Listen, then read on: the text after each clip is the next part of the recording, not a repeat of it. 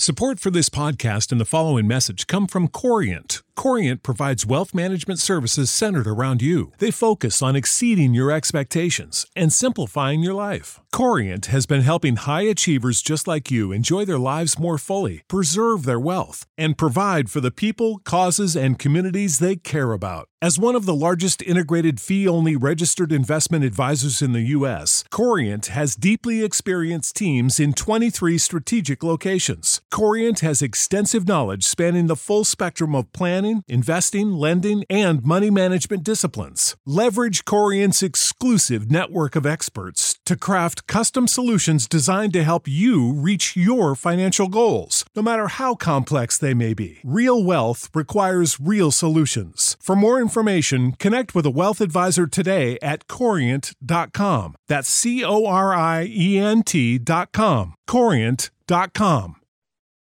Subscribe to Inclusion Revolution Radio wherever you get your podcast. Introducing Under Armour's Infinity High Sports Bra.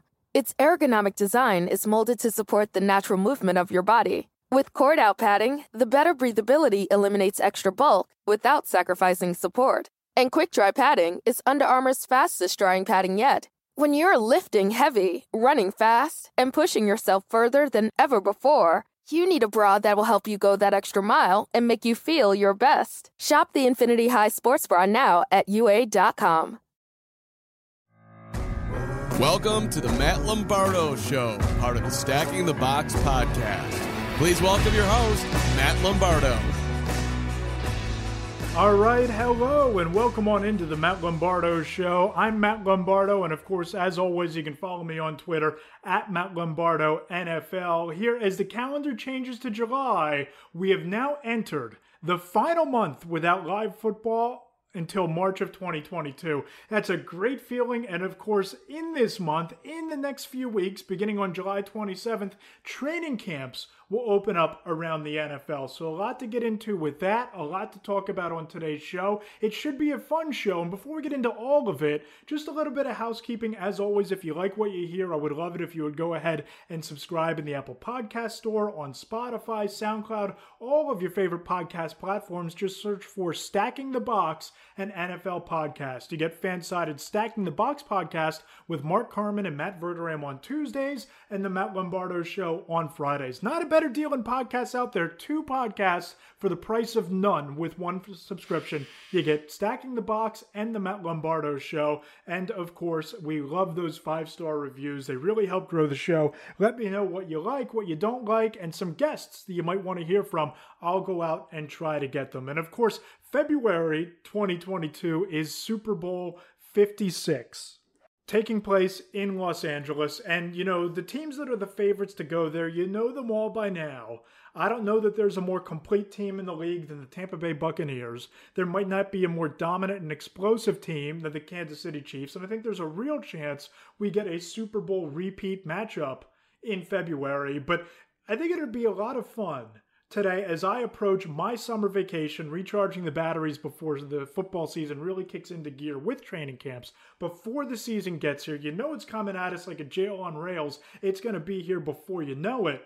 I thought it would be a lot of fun to look around at the teams that have never won a Super Bowl and look at the four that have the best chance to hoist the Lombardi Trophy for the first time next February. And the top of that list at number four, we're going to go reverse order, worst to first, if you will. I put the Minnesota Vikings. And there aren't that many teams on the NFC side of the docket that have never won a Super Bowl, and there are even fewer, in my opinion, that have a chance to break that drought. And I think the Vikings are right there at the top of that list. I mean, you look at the candidates, you can throw them in the hat and pick one. The Vikings are much better positioned than the Carolina Panthers, the Detroit Lions, the Atlanta Falcons, and the Arizona Cardinals just because of their quarterback situation. I look at Dalvin Cook, he might be the most dominant running back in the entire league.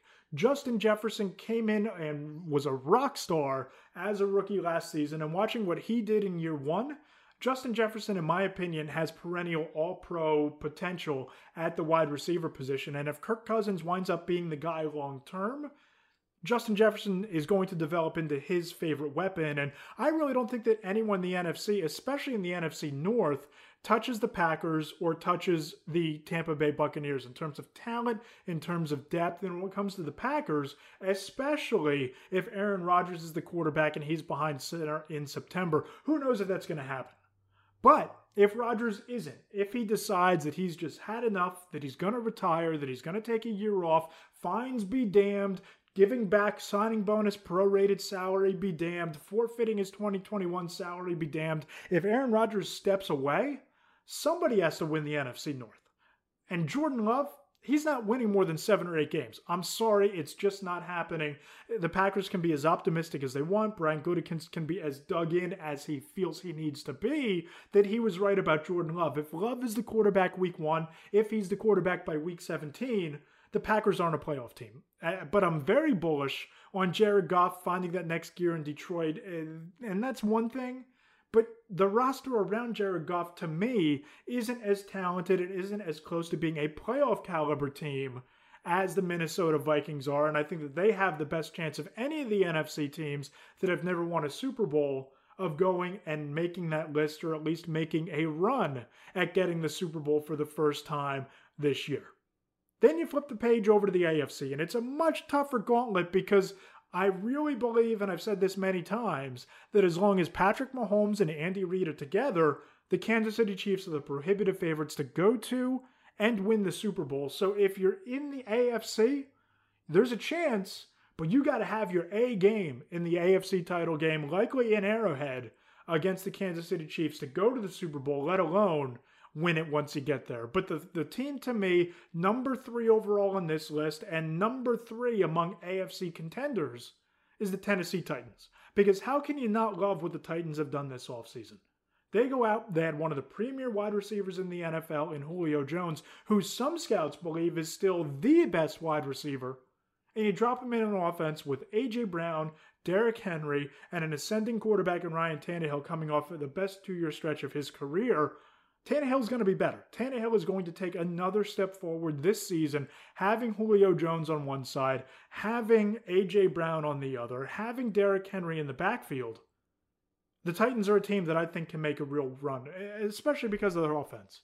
But if you look at the defense, if you look at Tennessee's defense, which was admittedly their Achilles heel last season, they went out and they desperately needed pass rush help. And they went and got Bud Dupree that was a significant addition who's going to make a legitimate impact along their front seven.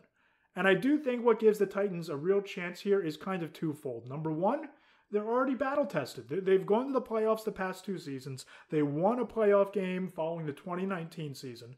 And they play in a division in the AFC South where you basically pencil in four wins per season against the Jaguars and the Houston Texans because, especially without Deshaun Watson, that Texans team might be the worst roster in terms of talent in the entire NFL. I like Trevor Lawrence. I think the Jaguars have some young talent to build around and be hopeful for. I think there is some explosiveness, especially at wide receiver in Jacksonville. But they're still three or four years away at least, and I don't even know that Urban Meyer is going to make it that long.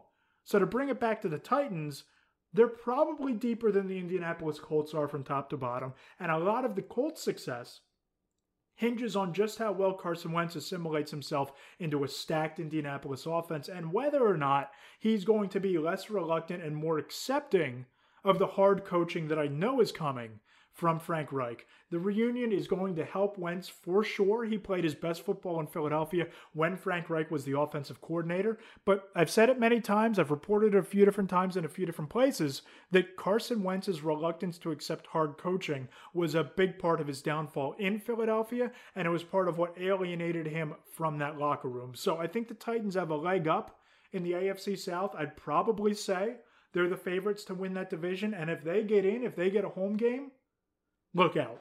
Next up, number two on our list, the Buffalo Bills.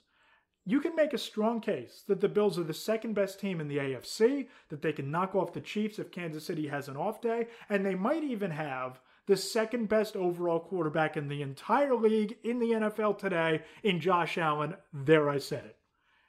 You heard the show last week that you talk to head coaches, you talk to executives, that if you are looking at the quarterbacks chosen in 2018, talking about Josh Allen, talking about Baker Mayfield, talking about Sam Darnold and Josh Rosen, and Lamar Jackson's in that mix as well, don't forget that. that there are executives and head coaches in the league that would, quote, take Josh Allen to start their team, and there isn't a second option that's even close. That's how the league feels about Josh Allen. Then you look at the fact that they have one of the premier head coaches in the league in Sean McDermott. They have all kinds of weapons around him with Stefon Diggs, with Cole Beasley. They have Emmanuel Sanders already in place. They have Jacob Hollister, who they added at tight end, who I has top 15 at the position upside. In a 17 game season with that supporting cast, Josh Allen might throw for like 5,000 yards. Buffalo might win 13 or 14 games. That's how good they are. They might not be the most complete team in the AFC. The Bills might not be the most complete team in the NFL. But I think they're one of the two biggest threats to the Kansas City Chiefs. And I think that if everything goes their way, knowing that they went into Arrowhead and for a spell played really well and put some fear into the Kansas City Chiefs in that divisional playoff game, excuse me, in the AFC title game, if they can do that again, if Mahomes has an off day, look out for the Bills, man. They can go to a Super Bowl. They can maybe even win the Super Bowl because I think that if you drop them into the NFC, they're the second best team, hands down, behind the Tampa Bay Buccaneers. And that leads us to the final team that has never won a Super Bowl that I think has the best chance to win one this year, and that's the Cleveland Browns. And if you've listened to this podcast since we launched it back in March, you know I'm absolutely head over heels all in on the Cleveland Browns this year. I'm all in on general manager Andrew Berry and the job that he's done over the course of offseason, this offseason, because I think Baker Mayfield is a guy that's as gutty as it comes at quarterback. He is as taxing as it comes for a defense to defend of anybody in the league, not named Patrick Mahomes, not just because he can make all the throws, but because he's a threat to run for a first down every time he scrambles and he can make plays out of the pocket. So I look at Baker Mayfield and the fact that he's getting Odell Beckham Jr. back, that he already has Jarvis Landry, and the Browns offense has the potential to really level up this year when you look at the two running backs that they have in the backfield, maybe the best overall rushing attack in the entire NFL. So I look at them and I look at the Browns and I look at what happened last year in the postseason when they lost to the Kansas City Chiefs in the divisional round, when Andrew Berry went and he watched what happened to the Kansas City Chiefs in the Super Bowl against the Buccaneers. He figured out what they needed to do and they went out and they did it. John Johnson was an awesome addition to the back end of that defense. He's one of those hybrid linebacker safety types who can get you 120 tackles, can intercept two or three passes, but in a 17 game schedule, he might get you 140 tackles. He's that good. He's that much of a difference maker. He's that much of an impact player on a defense that was close to being one of the best in the league to begin with. They went out, they needed pass rush help. They needed to be able to stop the run. They needed somebody to plug opposite of Myles Garrett. They went out and they got Jadeveon Clowney. So that's all about stopping Patrick Mahomes. It's about stopping Patrick Mahomes from stepping up in the pocket and running for first downs. It's about pressuring Mahomes in big spots and he might not be the key and the big cog in the Browns defense, but he's certainly going to make a defense better, especially with Myles Garrett on one side and next to Malik Jackson, who has a chance to be an absolutely downright dominant run stuffer. So that's going to be one of the better front sevens in the league, especially after they went out and they crushed it in the draft. In the secondary, they have Troy Hill, they have Denzel Ward. How do you not love that defense? And outside of scoring 35 points a game on offense, how do you beat them? Maybe the Chiefs can do that. Maybe the Bills can do that. But what's the blueprint to beat the Browns? They have all kinds of weapons in the running game, in the passing game, a dominant, stout defense that, that'll hold you down. The Browns, to me, are the biggest threat to beat Kansas City, both in the regular season, because I think the Chiefs have a chance to go 17 and 0, and in the postseason. Now, I don't know if any of these teams actually win a Super Bowl, right? Because you look at what the Chiefs did, you look at what the Tampa Bay Buccaneers did. Jason Licht and Bruce Arians going out returning all 22 starters, the first time it's ever been done for a Super Bowl winning team. You look at the Buccaneers, you look at Green Bay if they have Aaron Rodgers, but all it takes is a down day, a down game in the postseason from one of those teams. All it takes is a key injury here or a guy who's banged up there in the postseason. And if you're the Browns, the Bills, the Vikings, or the Titans, you have a roster that's built to capitalize on that. Look, the Buccaneers are probably as complete a team as I ever remember winning a Super Bowl and then coming back the next season to defend that Super Bowl in the last 10 or 15 years. They're just going to be that good. Kansas City is as dynamic and electrifying and talented and explosive as any team that we've seen in recent NFL history. Both of those teams are going to be roadblocks on the path to a Super Bowl. But the four teams we mentioned, the four teams that have never done it, I think the Browns and Bills, and to a far lesser extent the Titans and the Vikings, are best positioned to make it happen. Big show on tap. Joining us on the other side, Cole Thompson, producer of this program, NFL writer extraordinaire for Fansided.com. He joins us next. It should be a lot of fun. Stay tuned right here to the Matt Lombardo Show inside Fansided Stacking the Box podcast feed.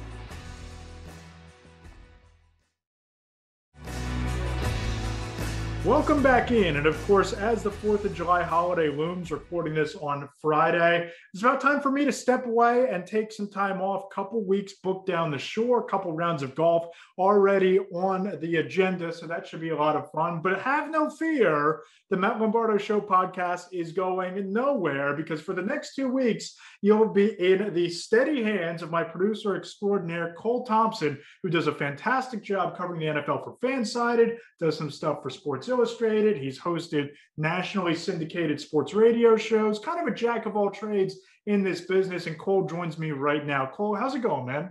I better live up to those expectations, man, or else I'm going to be screwed on the show. you're going to do fine. You're going to do great. And, you know, it's like riding a bike. And I, I, know that you've done the podcast thing before, you've done the radio thing before. So the listeners should be in for a real treat. And, you know, I, I had the pleasure of coming on your show on Friday morning, and that was a lot of fun. And it kind of got me thinking, you know, you, you didn't get a chance to listen to the first segment of this podcast, but I kind of jotted down of the teams that have never won a Super Bowl, who has the best chance? Who's the most likely to do that this year? Now, that's a Herculean task with the Kansas City Chiefs and the Tampa Bay Buccaneers. But I figured to throw you right to the wolves, bringing you on on this segment before you, you know, host the show next week. I'd love to get your thoughts on who you think the team who's never won a Super Bowl before has the best chance to do it this year. So I'm pretty, I'm like 99.9% sure Cleveland's never won a Super Bowl if I'm, if I'm not mistaken, right? Correct. Yeah. So here's my big thing. And I actually brought this up afterwards on my own show today. You talk about how the Kansas City Chiefs probably can go 17 0 in the regular season, then 20 0 throughout it, and then 21 0 with the Super Bowl. I actually disagree because I do think they have one loss, and that comes to the Cleveland Browns. Yep. Here's why. Hear me out. People are already kind of go with their pitchforks and try to kill me. But and by the way, Cole did not listen to the first segment of this show. I did not. So, we did not talk about this before we went on the air. This is just called adding his opinion, supplementing my opinion from the past segment, which I think I know where this is going. So the biggest thing is I look at offensive line play. I always look at offensive line play, and I think offensive line is the easiest one to figure out, and it's the easiest one to mess it up. And without a good offensive line, you are struggling. You will always struggle throughout a season. It doesn't matter what kind of weapons you have. It doesn't matter how good your quarterback is. It doesn't matter any of that. Look in Seattle. Like Seattle is the perfect example. Since 2013, Russell Wilson has been sacked 40 plus times every season. And what's happened since 2014? They haven't won a Super Bowl because of poor offensive line play. Yeah, you got great weapons. Tyler Lockett's amazing. Yeah, DK Metcalf's an emerging star, but they don't have the line, which means Russell Wilson's under pressure. He makes one mistake, one mistake goes back for six, touchdown for the opposing team. Same thing. I look at Cleveland and Cleveland is returning all five starters on the offensive line. A really, really good offensive line. Continuity is huge there. Yeah, it really is. I mean, to bring up an example, in addition to the Seahawks, look at last year's Pittsburgh Steelers. I know that Ben Roethlisberger yeah. was leaking oil and his arm essentially fell off in November and December, but they don't have an offensive line. They didn't have an offensive line, and it doesn't matter if you have Chase Claypool and Diontae Johnson and Juju Smith-Schuster. It doesn't matter who your running back is if you're getting boat raced by front sevens in Cleveland, in Baltimore, in in Kansas City, and all of the AFC heavyweights heavyweights. And that was really an Achilles heel for the Steelers and for everything they did in the draft to bring in Mike Gesicki, or bring in, you know, uh, Najee Harris and Pat Freiermuth. They didn't fix the offensive line. So I don't know if the ceiling is all that higher for the yeah. Pittsburgh Steelers this year. And that's the other thing is that you look at this, you look at the division as a whole. You still have questions for Lamar Jackson. I like Lamar Jackson. I think Lamar Jackson's a very good player. I also think it's not wrong of me and a fan in general to say I need to see what you can do as a passer. I need to see what you can do moving the ball downfield without your legs. Because at the end of the day, we know he can move inside the pocket, outside the pocket. But the second his legs are gone, what kind of quarterback are you getting? Which is why Eric DeCosta and John Harbaugh probably are trying to come into an agreement of what kind of contract they want. But at the same time, let's go back to Cleveland. Stout offensive line, the number one offensive line last year, according to Pro Football Focus, all five starters returning. You get another year of experience with Jedrick Wills. You have another year of experience with Baker Mayfield under center. I think now Odell Beckham Jr. just wants a ring. I think that's the biggest thing. So if that means he has to take a hit in receptions, he's got to take in touchdowns. If it means him going deeper in the playoffs, so be it. But Andrew Berry, my God, give a round of applause for the GM Absolutely. of the year because of not only did he make good signings at positions of need, like Jadeveon Clowney, a great run stopper to pair of Myles Garrett, uh, adding Troy Hill, a really stout overall sticky cover corner that's willing to tackle in the open field.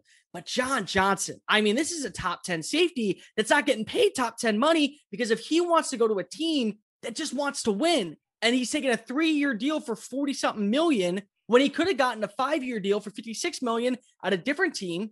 But instead, he goes and he joins a team that's looking to win now. I like Kansas City. I think Kansas City is a good team, but you have Joe Thuney, you have a new offensive guard. I don't know who's going to be starting at the right guard, at the left guard position. Orlando Brown is being a full time left tackle. You have injuries coming back. It's going to take a minute for the offensive line to stabilize in Kansas City. That's so a great that point. You get means... one of the one of the best front sevens in football right out of the chute. You brought up Clowney, you brought up Myles Garrett, and I look at John Johnson. He's also one of those hybrid safeties. Yeah, can be a playmaker up near the line of scrimmage, can be a thumper against the run, can get after the passer. Just a great signing. And I've said this a few different times on the podcast. Andrew Berry this offseason saw what happened in that divisional playoff game, and then he watched what the Tampa Bay Buccaneers did to the Chiefs in the Super Bowl. There's a blueprint now.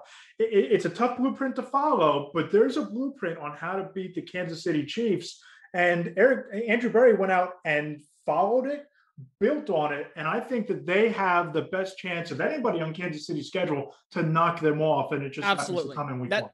That's not even a close second. That is the easiest game for Kansas City to win and prove that they are legit. It also is the one game that people will be talking about in week 14 when, you know, you have Cleveland sit with 10 wins. Oh, but they can't get past Patrick Mahomes. Well, okay, week 1 versus week 14. The best way I can put it is I also cover college football. So Texas A&M played Alabama in week 2 in an all SEC schedule last year. They lost by 28 points. I'm not saying Alabama would lose to Texas A&M in week 9, but they wouldn't win by 28 points. Same thing. You can have a bad game from Kansas City and they're still right in the mix. You can have For a sure. bad game from Cleveland and they're still right in the mix. Cleveland overall did the most in the draft and in free agency with guys like Greg Newsome, Jeremiah Owusu-Koramoah, with you know Clowney, all these other guys, to where I believe if we're talking about a team that's never made a Super Bowl, that's a team to go for. Now, a team that I think that could win the Super Bowl easily is Buffalo. Buffalo is For returning sure. all stars. And that's something that nobody talks about. Like everyone's like, Tampa Bay returns all starters from a Super Bowl winning team. Good for you. Buffalo did the same thing. They signed their own, they kept their own. And I've been a big proponent of this. Right coach, right GM, right quarterback. You can have a bum roster with everyone else. You have those three, you will be successful. Right GM, absolutely with Brandon Beane. right coach, absolutely the most underrated coach. I see rankings all the time. You still have Mike Tomlin top five. Sean uh, Sean McDermott needs to be in that top five conversation. Absolutely, he does. Three times, three uh, three of his four years playoff bound with the with the Buffalo Bills, and you have Josh Allen. I, I like to be a little high on Josh Allen because I remember when everyone was being a complete and total a hole to me about how I was saying Josh Allen was QB one. I don't feel stupid anymore because no. Josh Allen has shown size, mobility, arm strength, and the biggest thing of all, Brandon Beane went out and said, it's not working with our OC. We're bringing in Brian Daboll. We're bringing in uh, Ken Dorsey. We're going to go get Stefon Diggs and yep. give him a playmaker to maximize that arm strength, that howitzer that he has attached to his shoulder. And, you know, if you listen to the podcast last week, I had an NFL head coach tell me that if he were to build a team with a quarterback from the 2018 draft class, and you're talking about Baker Mayfield, you're talking about Sam Darnold, you're talking about, of course, Josh Allen, and you know, out of the league at this point, essentially Josh Rosen. But really, not Rosen? He wouldn't do it with Rosen. Wouldn't, wouldn't go with Rosen, but he said the ah. answer here is Josh Allen, and there isn't a clear second. And I had an executive tell me something very similar. The league loves the arm strength. They love the accuracy, the mobility, the smarts above the shoulders. And Josh Allen has all of that. And he has a dominant roster from top to bottom that I agree with you. They can absolutely beat the Kansas City Chiefs. They put the fear of God in them for a spell during that AFC championship game. And on the right day, on the wrong afternoon for Patrick Mahomes, if he's dinged up or if that offensive line plays as poorly as it did against the Buccaneers, guess what? That defense is built to get after Mahomes as well. So I'm in total agreement with you here, Cole, that the two teams that I think have the best chance to break out of that never Super Bowl pack are the Cleveland Browns and the Buffalo Bills. It, would be very hard to disagree with that. And also, I don't think Buffalo's done. I think Buffalo is still going to make a couple moves in free agency. There's still a few names out there. Steven Nelson, I think, would be an excellent addition to the cornerback room to fix that secondary. I, I also, Wright.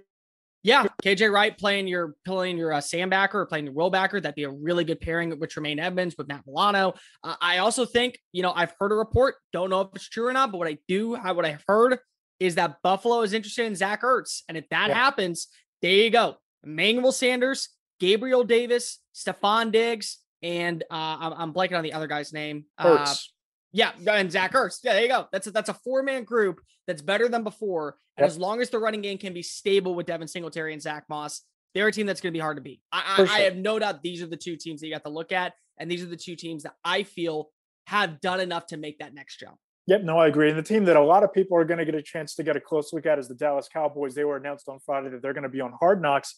And that's a team that I think is really fascinating because I look at the NFC East. Now, it's not as talented top to bottom as the NFC West. Certainly, when you look at the Seahawks and the 49ers and the Cardinals and the Rams, who have a Super Bowl roster in place around Matthew Stafford. But I believe looking at everything that the NFC East teams did in the offseason, looking at the quarterback play now within that division, it's a three team race to 10 wins between the Cowboys, the Giants, and the Washington football team. I think the Eagles are a little bit further down that totem pole because I think there's a lot more work to do on that roster. And I'm not necessarily a believer in Jalen Hurts yet. Maybe he takes that step up with DeVonta Smith and Jalen Reagor in his second year.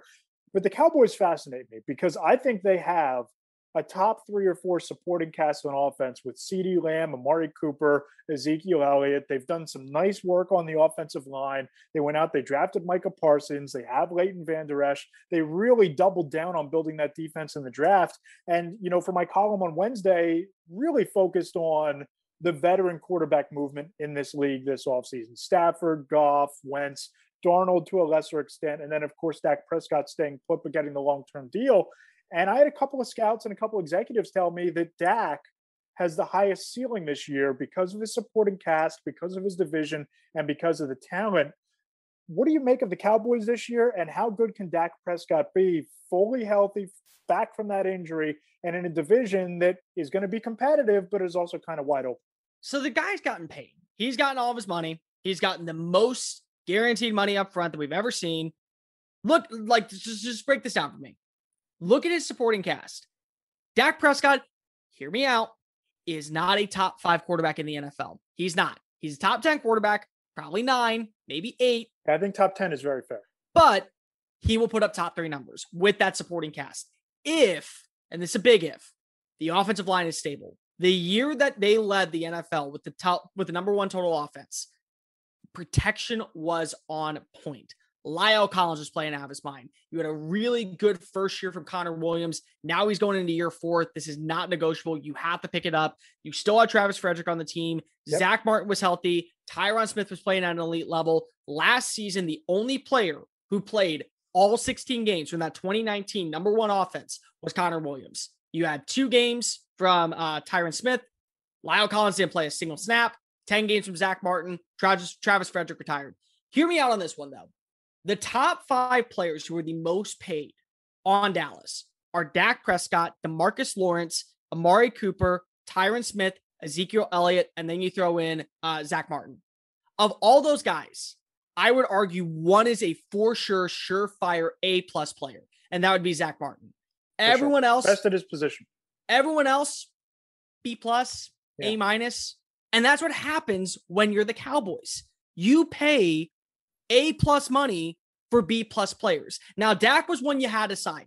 Dak, you never had to worry about this if you just would have signed him two years ago. Yep. If you just got the deal done, never would have happened. Never would have had to deal with this. Instead, Jerry Jones has to cough up the money. But everyone else, you elected to pay. Amari Cooper is a good receiver. You want to know who else is a good receiver? Michael Gallup, CeeDee Lamb. Uh, I even think you could throw in Simi Fehoko. I love that that addition in the sixth round. And you would have saved yourself $100 million in the salary cap for five years to be able to go fix your offensive line, to go add some key defensive players, not worry about overspending money. I think Dallas has an opportunity to have one of the best offenses in the league. As for defense, I like Dan Quinn. I think Dan Quinn is best suited as a defense coordinator. I like that they brought Dan Quinn guys in, adding in Damontae Kazee, a very rangy center fielder free safety, adding in kind of a box guy. And now it's kind of been reported that Keanu Neal will be playing more of a box safety than he will just a straight up linebacker. You added in Micah Parsons. I, I personally understand why they did that. I didn't like the move at the time. I still think it's a little bit of a kind of a risk no matter what. I would try to trade back and maybe go draft Greg Newsome again, but I, I like think it's it. a long term replacement for Leighton Vander Esch because Yeah. when they don't pick up his fifth year option, they feel that they have a cheaper option over the next four to five years, maybe with more upside as a more complete, versatile defender in Micah Parsons. And for one year at least, you can put them both side by side, and it's going to be really difficult to run on that team. You can blitz Micah off the edge, which is going to help your pass rush. yeah.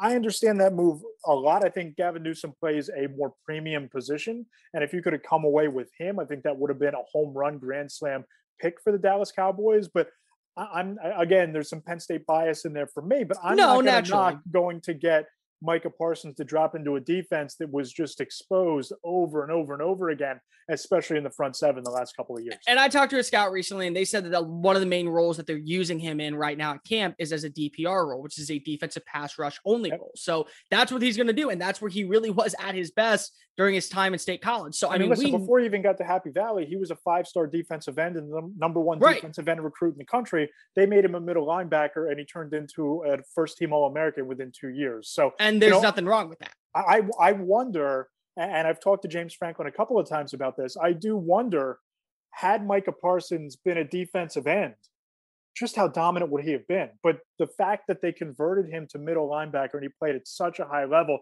I, I make the case that if he comes back last year, Penn State's a college football playoff contender because they didn't have that playmaker in the middle of that defense. It got exposed early on against Indiana. Everything snowballed from there. They lost that leadership voice in Micah Parsons. Dallas is getting that, and they're getting a guy who's very versatile, a bit of a Swiss Army knife type of defender. And I had an executive tell me that he has the chance to be a better Devin White. So if that's what you're dropping into the Cowboys defense, that's a nice building block to continue building out from the, the front seven backwards. It is. And the only thing I will say that I disagree with on that is that if I was keeping one of the linebackers, I would get rid of Jaylon Smith in that massive contract Yep. and try to re sign Leighton Vander Esch because I, I do agree. think when you look at them, one is a surefire tackler, one is a jack of all trades. You kind of just want that middle ground where both can kind of play off of each other. You don't really have that with Jaylon Smith. Jaylon Smith is more of a guy who I think wants to play in open space instead of playing the playing the run or playing up against the line of scrimmage. Parsons is kind of that same way. I worry about the cornerback position. I like Kelvin Joseph. I think Kelvin Joseph is a really good player. I, when I was scouting him, every single time I watched him in zone coverage, he was great. I think that's where Dan Quinn is going to use him.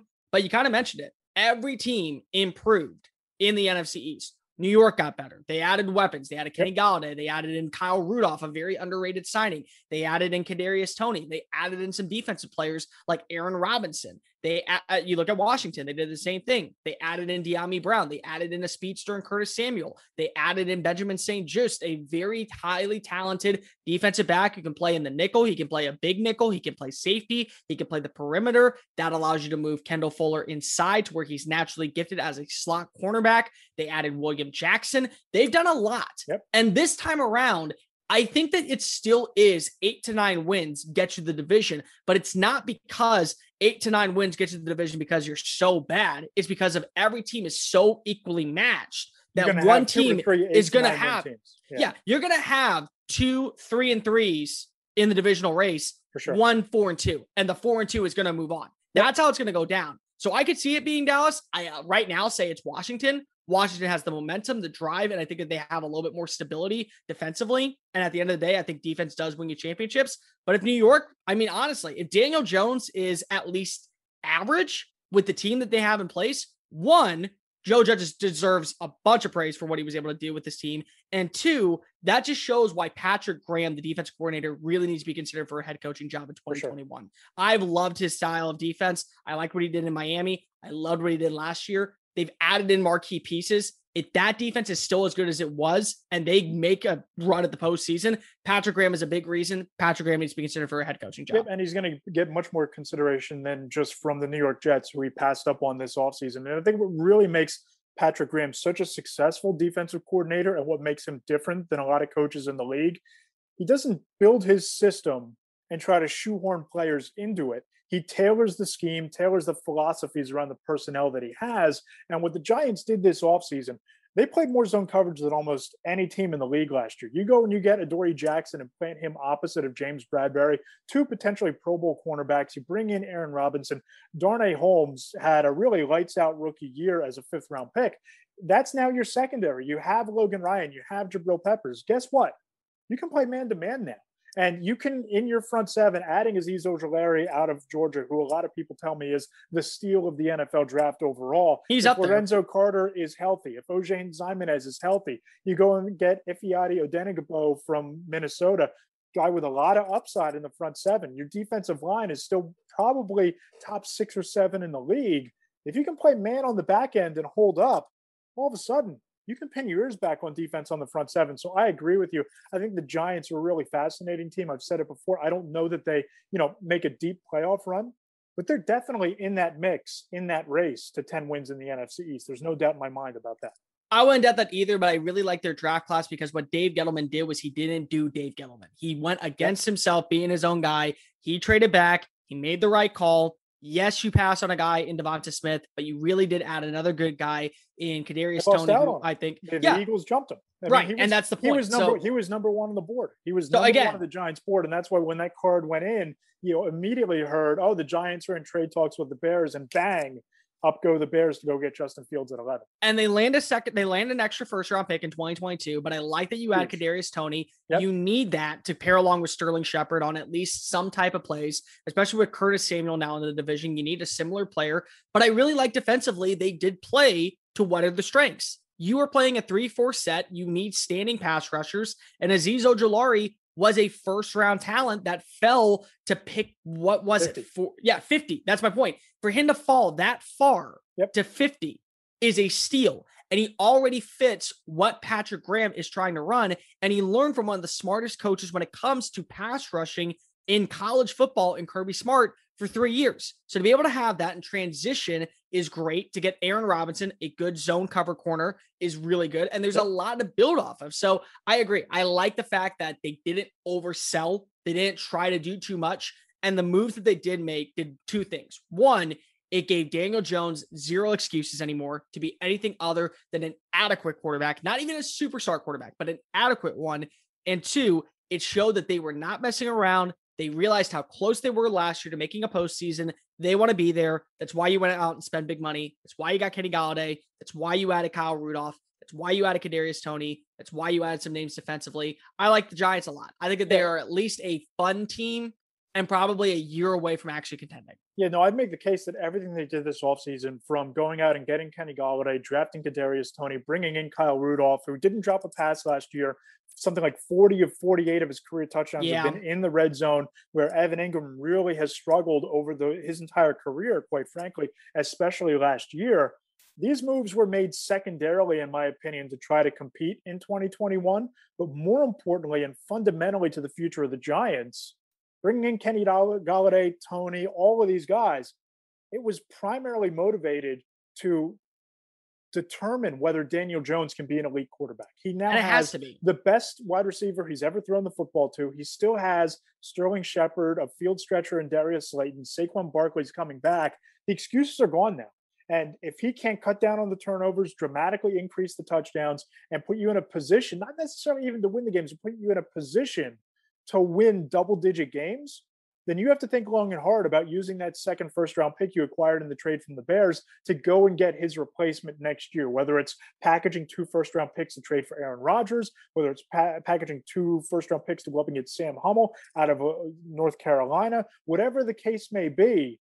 If Daniel Jones isn't the guy, you have a roster now in place to either continue building with Daniel Jones or drop a rookie in with tremendous upside over the next three to four years. I think the biggest thing of all is that you look at how many of these guys are signed for long term deals. I mean, the only one that you really have to worry about is Saquon, which will get a long term deal yep. before his contract's up in 2022. But besides that, you have Sterling Shepard under contract for another two years. You have um, you have Kyle Rudolph under contract for a year. You have uh, uh, Kenny Golladay under contract for four years. You have now uh, Kadarius Toney under contract for five years. There's no excuse. And again, I know a lot of people don't like the 2022 class for quarterbacks, but at the same time, nobody really liked the 2021 class for quarterbacks outside of Sam Dar. I mean, outside of Justin Fields and Trevor Lawrence to begin the year. Nobody considered Mac Jones. Nobody really knew what Trey Lance was.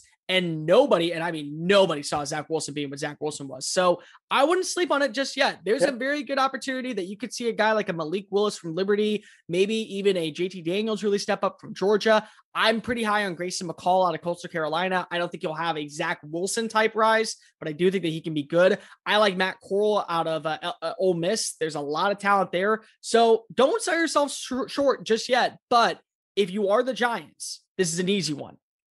Daniel Jones is not the guy.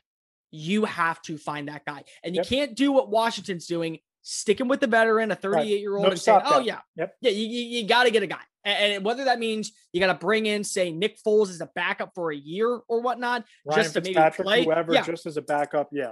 Just, just one of those. You got to do it because if that's why you got that second first round pick, that was not just insurance for the team to be able to maybe be two pieces away, adding another cornerback, adding right. in a defensive Absolutely lineman. Right.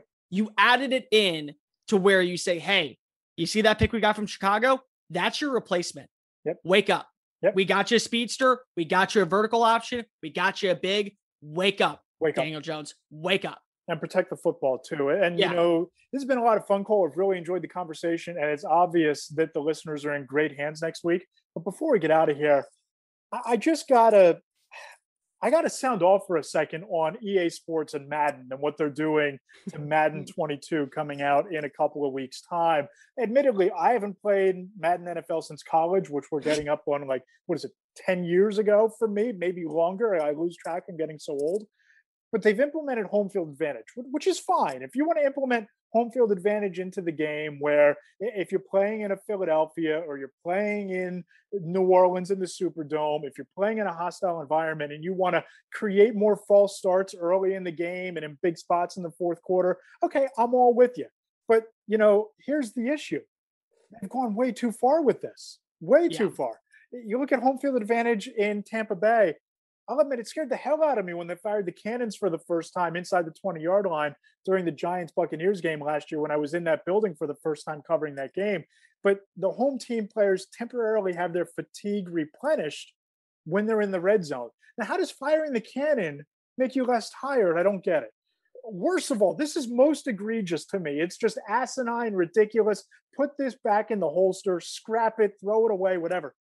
In New Orleans, one away team on third and fourth down conversion attempts will have a random wide receiver run the incorrect route and he lines up improperly. What is going on here? I get it that it's loud. I get it that it's freezing cold in the Superdome. Both of those things are issues. I've never seen an opposing wide receiver line up and run the wrong route at the Superdome. Cole, help me out here. I'm sure you might have played Madden more recently than I have. I still play. What the hell are they doing? Yeah, I play it every night. I, I when I'm oh, done I'm with work. Yeah, when I'm when I'm done with work, I, I, go ahead and play it. I I go on, you know, I go on uh, uh live mode and just play for a couple hours. It's fun. I find it ridiculous. This is absolutely the dumbest thing I've ever seen at any video game company do. But I will say, if I had to pick a winner, a straight up just winner, best trolling thing I've ever seen, go look at the Chicago Bears one. Oh, Bear down, great, wasn't it? The away team kicks meter moves slightly faster for doinks. Dude, they I, basically are playing straight into Cody Parkey double doink. I and they called it absolutely love that. They called it bear down, and I remember watching that playoff game with my dad and my my wife. And if you watch the bear mascot, Oh, as, Staley, as Cody it. Parkey double doinks, he falls down and puts his hand on his head. So bear down is the perfect terminology for that, for what is the perfect home field advantage. That's great. I'll But give him that. that one was absolutely great. It was In absolutely Dallas, great. you're going to punt the ball shorter. What is, what is happening here? Like, I get it. Okay, you want to have home field advantage. Go look at happened in Happy Valley two years ago when Michigan had to call a timeout before the first play from scrimmage. They couldn't even break the huddle. It was so loud in there. Have something like that happen in one of the big stadiums. But these other things, quirky things, it's just going to make the game more tedious again. Again, I haven't played Madden in close to two decades. I don't know that this would make me want to play it. I, don't think it's gonna make me want to play it. It's also not gonna make me not want to play it. I guess would be the best way to put it. I'm gonna still watch it. I'm still going to enjoy it. I'm still gonna go play it because that's just me. I, I enjoy playing that video game. It's one of like six video games I actually play at age 27. I actually don't play much. I'm just like, all right, I got Madden. I'm good. And Now, when they I'm do just- release NCAA 23 or 24, whenever it comes out, that Oh, I'll be first in line. PS7 or whatever it is by then, and I'll be I'm- I'm saving up. line. Yeah, exactly. Oh, I'm be the first in saving up 100%. NCAA. Yep. That's not even a close one. I still play 14 from time to time. Me and my brother, we still have it. And every single time I see him and we can play it, we do. Oh my God, it's so great. And at one point, I think it was up until last year, you were able to update the rosters to the numbers. So you weren't able to see Joe Burrow, but it was Joe Burrow Joe under Burrow. center. So that That's was great. actually pretty cool. We went, I did a Bachelor trip. I think it was two years ago when we were, I think it was like three in the morning and we were doing a NCAA tournament at my buddy's place for a good four or five hours. It was it was a fun time. But yeah, it's not gonna make me want to play the game anymore. It's also not gonna make me not want to play the game. But here's the biggest thing I will take away from this. You don't always have to do something new to get the product sold. You hit the jackpot. Here- here's a good one. Oreos. Everyone loves Oreos. You don't need to make every unique flavor and color of Oreos just to sell Oreos. I'm still going to eat the Oreos, whether they're orange, whether they're pride colors, whether they are black and black, whether they're all white. I'm going to eat them because it's just you've, you've hit the jackpot. Madden, just pay the $50 for an upgraded roster. Yeah. I would gladly do that. Don't, That's what don't, you don't to reinvent the cookie. Don't reinvent Don't the rein- game. Don't Yeah. reinvent the wheel. You got the winning product. You have people spending millions and billions of dollars in a week and a half just to beat the expert level and then go, oh, I'm bored. I'm not going to play this anymore. You already have it done. You don't need to do anything else. You're all good. It's all good, baby. He's Cole Thompson. He is the artist of strong takes. He will be the host of the Matt Lombardo show the next two weeks while I'm away. Cole, this was a lot of fun. Appreciate you jumping on. And I'm really excited when I'm down the shore, when I'm on the beach, when I'm on a late night walk on the boardwalk, smoking a cigar, to be tuning into the podcast and checking out what you have to say. We will have some interesting guests coming on. We will have some interesting hot takes. And of course, with the NFL coming closer and closer, it means we have a little bit more indication on what is going on. I'm excited to be a part of this and I'm excited to be here for the next two weeks. Make sure you tune in. Make sure you also follow me on social media at Mr. Cole Thompson. Uh, I will be doing the best I can to host the show, but I'm never going to be able to replace Matt Lombardo. Should be a lot of fun. Looking forward to it. Cole, appreciate all you do for this podcast every week. Looking forward to the shows the next two weeks. And everybody, thanks for listening. If you like what you hear, please go ahead and subscribe in the Apple Podcast Store, on Spotify, SoundCloud, all of your favorite podcast platforms. It, of course, is Stacking the Box, an NFL podcast. You get Stacking the Box on Tuesdays, the Matt Lombardo Show on Fridays. And with that, my vacation has arrived. Cole Thompson's time has come. I'll talk to you in three weeks, but make sure you give Cole a listen the next two right here on the Matt Lombardo Show. You can follow me on Twitter at Matt Lombardo NFL. I'll talk to you in three weeks right here on the Matt Lombardo Show inside Fansided Stacking the Box podcast feed.